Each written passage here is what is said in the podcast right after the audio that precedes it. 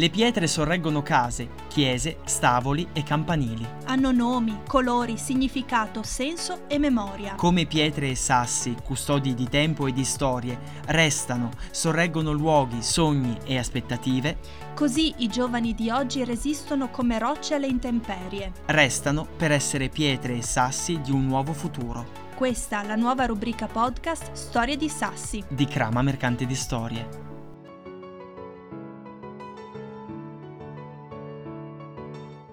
Rieccoci. Qui, allora, tengo io i conti, quindi Vai con i siamo conti. al sesto episodio, quinto sasso. E il nostro quinto sasso di oggi è Valentina. Valentina. Ciao Valentina. Ciao ragazzi, sono Valentina e vengo da San Giorgio, Villa. Ale!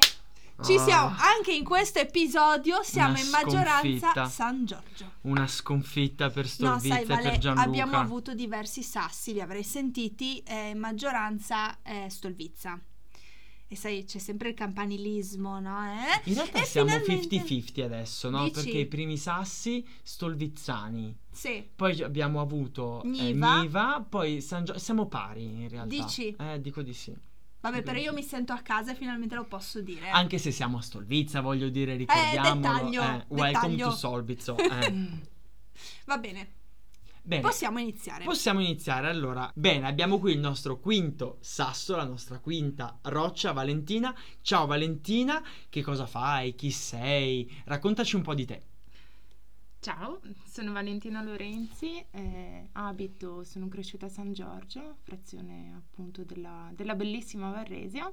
Ho 32 anni e mm, anch'io, come gli altri sassi, ho deciso di, di fermarmi a vivere qua in Valderesia e qua ho costruito la mia famiglia.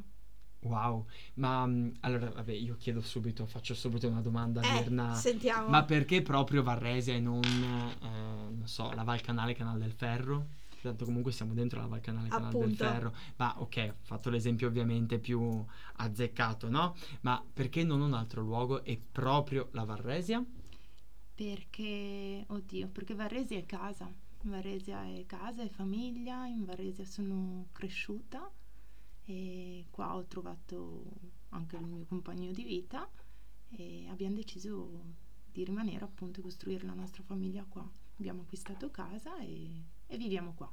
E avete anche una splendida bimba, vero? Una splendida bimba che sarà una bimba fortunata perché anche lei come me eh, avrà la fortuna di crescere in Valderesia Che bello, e la salutiamo. e la salutiamo. E la salutiamo. Giulia, vero? Giulia, Eh, sì. la salutiamo. Che ha un anno, Giulia. Che Eh, ha un sì. anno. Sì, sì, ormai sì.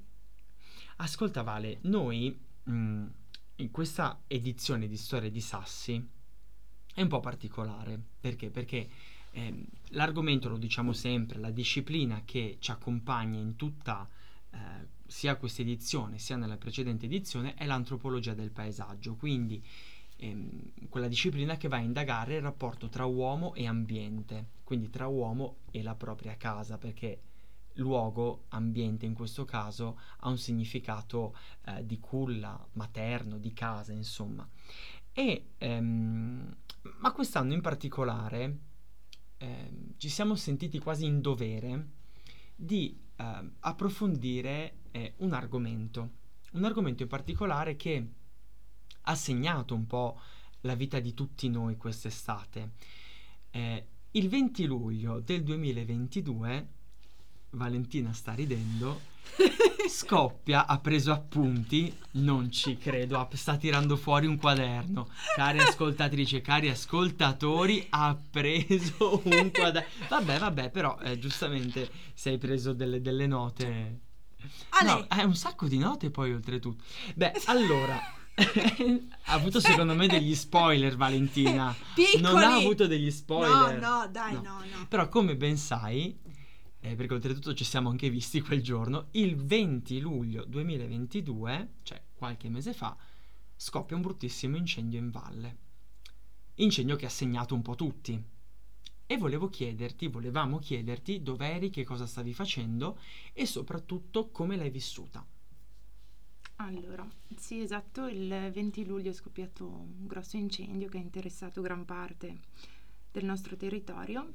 Eh, è scoppiato nel comune di Resuta, però poi nei giorni seguenti ha interessato gran parte del nostro territorio. io ero a casa perché nella, nella sfortuna Giulia era malata e per cui ho avuto la fortuna di essere a casa e di non aver grossi disagi nel rientro poi, no? E, ehm, è stato un momento di disagio veramente per, per tutti. La gran parte dei, dei resiani lavora fuori, per cui dovevano rientrare. Mm, è stato un, un momento di grosso disagio soprattutto per gli abitanti di San Giorgio, perché comunque era il paese più vicino e molti abitanti di San Giorgio sono proprietari anche degli stavoli in località Rustis, che mm, sì, è la località più vicina insomma dove, dove è scoppiato il rogo. Ecco. Che poi fra l'altro Vale io e te eravamo in super eh, contatto quel giorno lì, no? Sì. Eh, su oddio cosa sta succedendo, so, sono partite telefonate, messaggi, veramente nel giro di un'ora eh, eravamo nel panico più totale perché non sapevamo cosa stesse succedendo realmente, no? Poi tu chiaramente eri più informata, comunque facendo parte anche del consiglio comunale, no? Eh, però sì, non è stata una situazione sicuramente simpatica. Assolutamente, eh, siamo stati tutti invasi da, da un sacco di emozioni negative. Eh, siamo, siamo, andati nel pallone più totale, però insomma poi con i giorni ci siamo resi conto anche che eh, venivamo aiutati da, da, un sacco di persone, un sacco di persone competenti. Eh, poi io particolarmente insieme al mio gruppo, ma poi anche gran parte degli abitanti abbiamo ehm, avuto sempre più fiducia anche no? in tutte queste persone che ci aiutavano, in primis nel nostro sindaco Anna Micelli che penso che per dieci giorni n- non so per quante ore abbia appoggiato la testa sul cuscino. Eh, sì, forse non si tratta di ore, ah, ma di, di, una manciata di minuti. Vale, parlavi di tante emozioni. E se dovessimo dare un nome a queste emozioni? Mm, più nomi più nomi.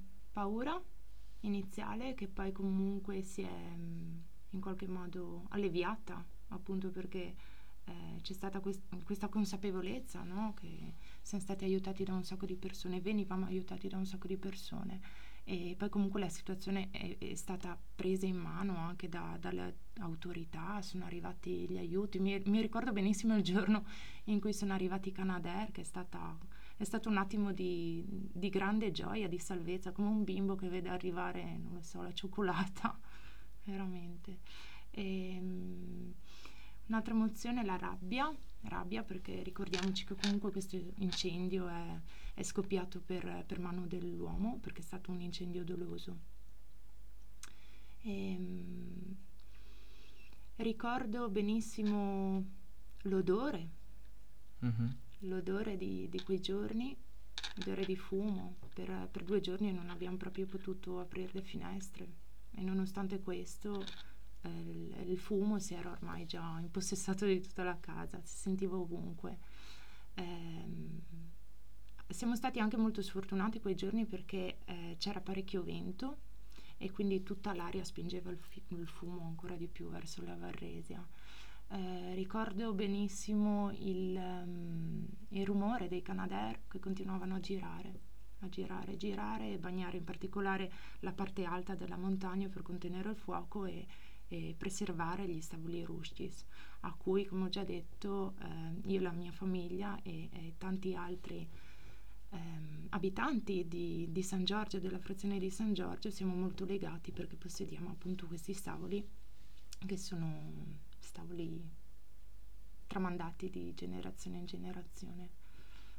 E, um, mi ricordo che ho pianto un sacco quei giorni perché appunto son, sono stata invasa da un sacco di emozioni pensando a tutti i bellissimi momenti passati nello stavolo perché comunque il fuoco è arrivato davvero a pochi metri dal nostro stavolo, una quarantina. E um, ho pianto, pianto tanto per paura, per... Uh, veniva invasa da un sacco di domande della serie perché chi è che può, può fare un gesto del genere. E um, così le emozioni sono state tante, tante, tante, tante. Quando per la prima volta hai visto il versante della montagna andare a fuoco, cosa hai pensato? Oh mio Dio. Un'altra cosa che, ric- che, ricordo un sacco di quei giorni è um, ore e ore passate in, in terrazza ad osservare osservare e ore e ore, eh, soprattutto di notte. Ora non ricordo di preciso che notte era, se il secondo o terzo giorno, però si vedeva benissimo tutto il crinale della, della montagna bruciare, si vedeva il bagliore, come si dice, del, del fuoco, il fumo salire. Quindi mi ricordo appunto che quella notte l'ho fatta quasi interamente in terrazza a, ad osservare e chiaramente ero ancora una volta invasa da paura e tutte queste emozioni che vi ho appena descritto. E belle toste. Caspita, mm. infatti, infatti, infatti. Ehm, penso che tantissime emozioni siano, ehm, abbiano invaso no, la mente di, e il corpo di, di, di, ciascun resiano e non che era qui in valle. Anche ricordiamo che c'erano dei, dei visitatori che non erano resiani, che non erano legati mm-hmm. alla Varese, ma che erano venuti al torrente come, come facciamo noi, che erano bloccati e non potevano uscire. E quindi ehm, sicuramente è stato, è stato, un evento un po' che ha, che ha segnato no? delle ferite anche a livello emotivo, a livello, a livello sociale. Ha creato tantissimo disagio. Eh, la strada è stata chiusa per giorni e si poteva sì. uscire solamente sotto scorta sotto e solo scorta. per emergenze. Sì. Sì, esatto, siamo rimasti isolati per una decina di giorni. Eh, dopodiché è, stato, mm, è, stata costruita questa strada alternativa, il cosiddetto bypass, lungo il torrente Resia, eh, per, eh, che ci ha fatto uscire, insomma, anche lì con la presenza di un semaforo per, eh, per parecchi giorni, fino a quando è stata ri, ripristinata la viabilità sulla strada provinciale 42 eh, con la presenza di un semaforo della durata di circa 12 minuti a senso unico alternato. Quindi la situazione di disagio c'è, c'è ancora e l'abbiamo vista anche in, mm-hmm. in questi giorni eh, in cui siamo rimasti comunque isolati per alcune ore per, per questa frana che ha invaso in ambedue le carreggiate. Mm. Sì, una situazione non semplice che comunque andrà avanti ancora del tempo, no? A prescindere sì. da quei dieci giorni di incendio. Certo, certo. Diciamo che il disagio più grande l'abbiamo vissuto tutti durante i primi giorni, anche perché la cosa era nuova. Però anche adesso non è facile, non è facile. Ma i resiani sono tosti. sono Mi piace. Veri, sono dei forti. Veri, sì, sono forti, sono dei veri sassi, delle rocce dure, eh, resilienti. Resilienti in... secondo me è l'aggettivo proprio che possiamo attribuire al resiano. Infatti volevo proprio mh, guardare il lato positivo della medaglia, no? il lato bello della medaglia. Sicuramente un disastro di quel tipo, perché disastro si parla, anche se non ci sono stati morti, però non è stato un evento naturale, non è stato un evento che ha coinvolto solo l'ambiente No, eh, l'abbiamo già detto diverse volte, un disastro non avviene se siamo in Antartide e non c'è l'uomo, è un evento naturale, eh, una valanga se viene giù dal Monte Canine e invade parte eh, di un abitato o parte di casa, e si intende appunto un luogo, un ambiente che noi percepiamo come casa, non è una semplice valanga, è un disastro, no?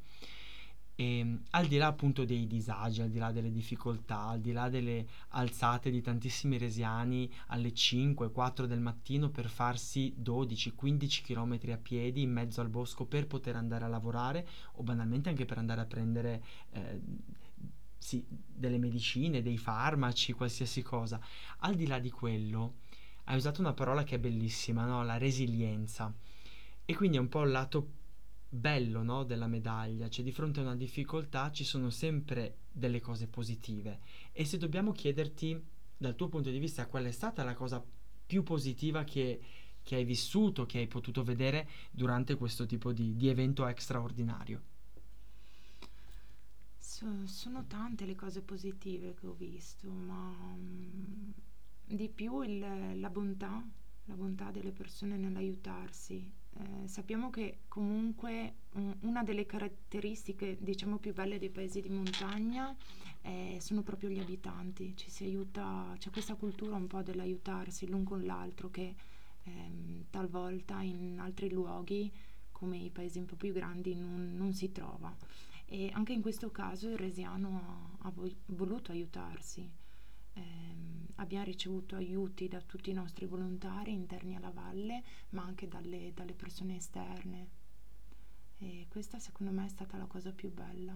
Volontari che poi appunto, eh, cioè sono volontari, hanno messo a disposizione il proprio tempo, eh, le proprie doti e hanno messo anche ehm, a rischio la propria vita, perché ricordiamo che comunque le, tutte le scorte che sono state fatte da Resi a Resiute e viceversa, eh, le macchine sì potevano passare ma appunto scurtati da, dalla com- camionetta, dal pick up, della protezione civile o altri volontari, eh, le persone che guidavano questi, questi mezzi eh, hanno messo a, a rischio la propria vita. Quindi questa secondo me è la cosa più bella. Bellissimo, bellissimo, grazie Valentina. Cambiamo un po' discorso. Allora, noi eh, abbiamo, abbiamo, chiesto ad ogni nostro sasso di portare un oggetto che eh, gli ricordasse casa, un oggetto simbolico, rappresentativo. E quindi che cosa ci hai portato? Allora, la cosa eh, più, più, rappresentativa della Varresia, che lo è, è, è, è, l'elemento più rappresentativo forse per tutti i resiani, è il Monte Canin ma non potevo portarvelo oggi. Per cui bellissimo. No, sarebbe stato un po' complicato. Assolutamente. Poi usciamo insieme gora. in terrazza però ad ammira- ammirarlo in questa bellissima giornata. Ehm, io ho pensato di, di portarvi più elementi che riportano ad una cosa unica. Vai, Adesso siamo curiosissimi. Vai, siamo, beh, intanto il Monte Canin che è la nostra gora che eh, è, quasi eh, sacra. Esatto. È sacra, esatto. il Monte Canin è sacro. Allora, un rametto. Un rametto alcune foglie. Alcune foglie.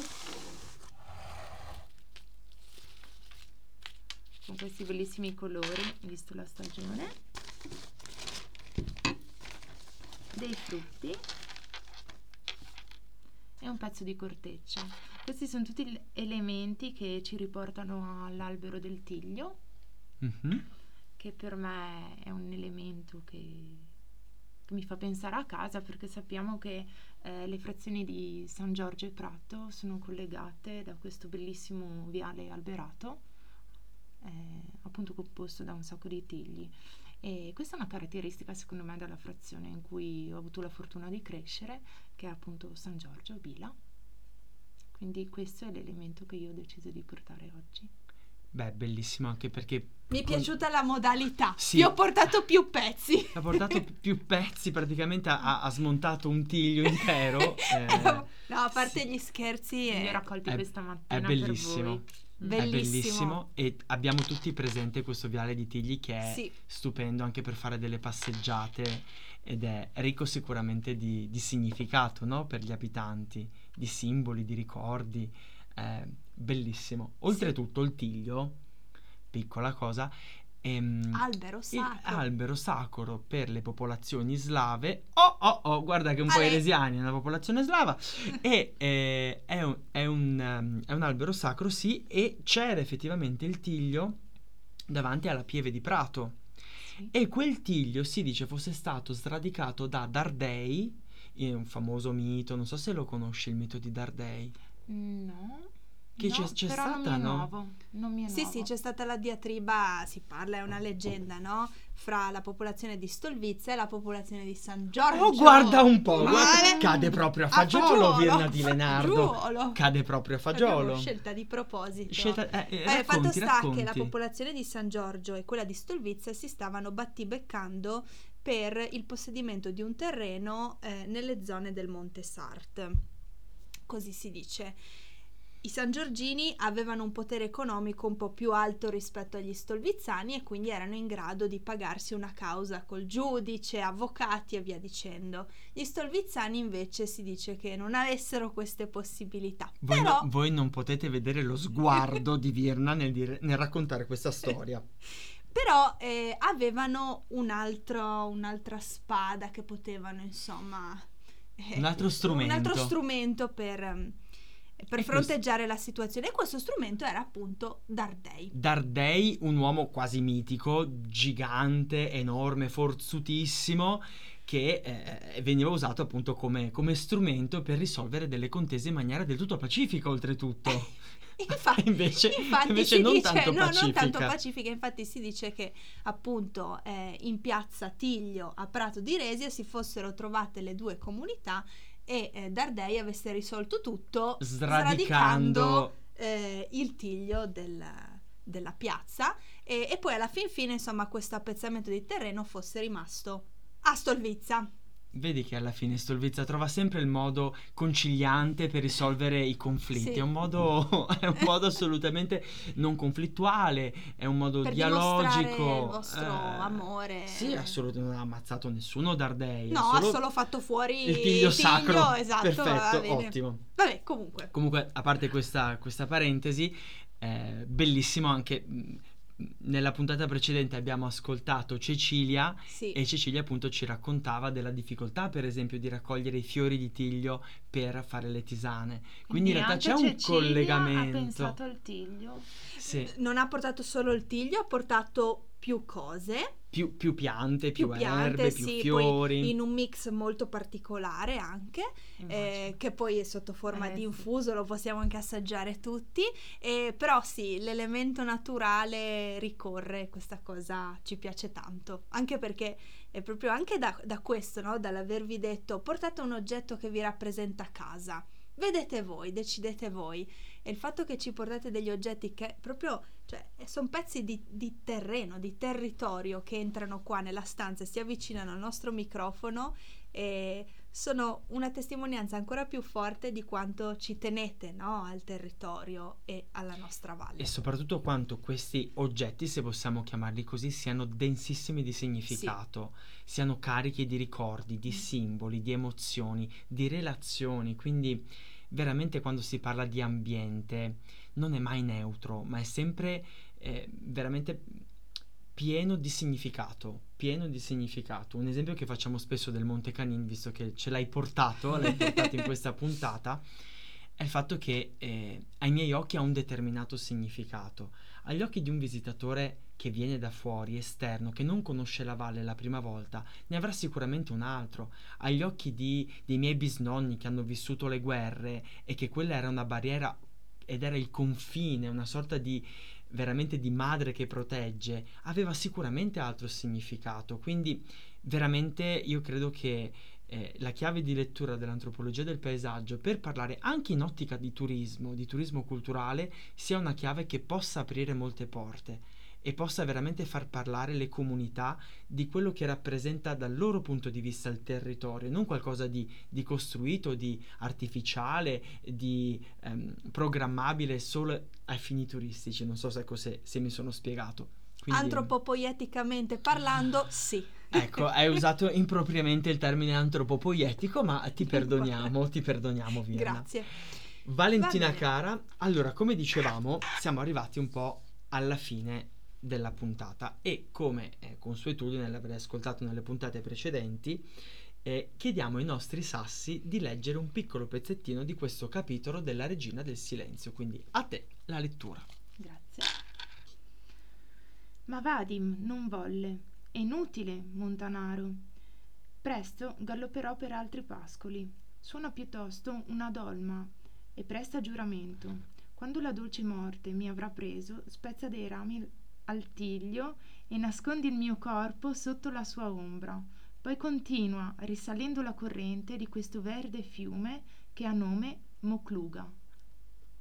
Era Cioè, no, assolutamente io non ci credo, casuale non ci credo. il fatto che ti capitasse proprio questo pezzetto che credo. parla del tiglio. Tutto ha un senso, Tutto tutto, torna. tutto torna, tutto torna. Tutto torna.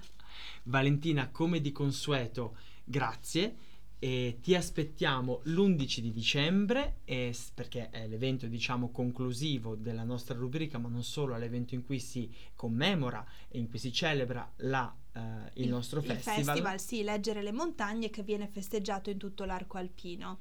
E per l'occasione, ehm, l'avrei sentito nella prima- nel primo episodio, eh, noi abbiamo deciso quest'anno di dedicare tutta la rubrica di Storie di Sassi a una persona che ci ha lasciato di recente, però che ha rappresentato tantissimo per la nostra valle, che è Gigino Di Biasio.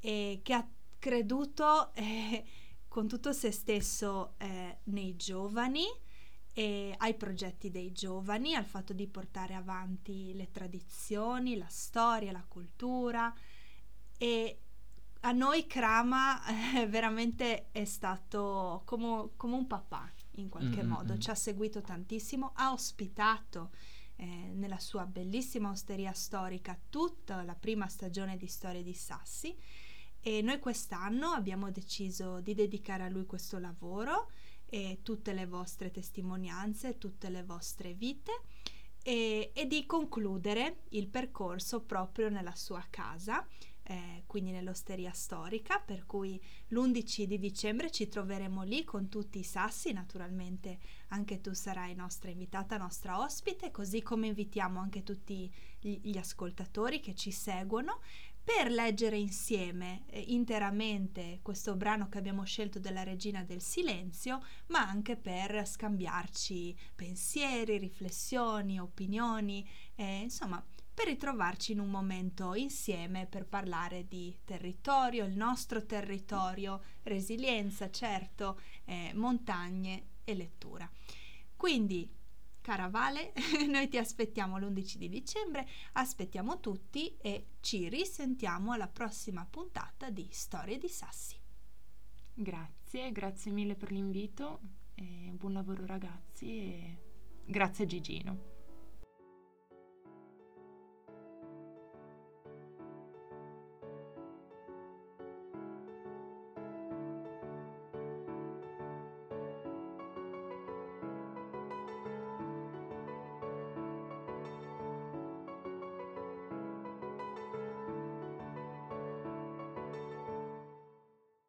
Sasso dopo sasso, pietra dopo pietra, la tua storia diventa la mia. Buonanotte sassi e pietre, alla prossima storia di Storie di Sassi.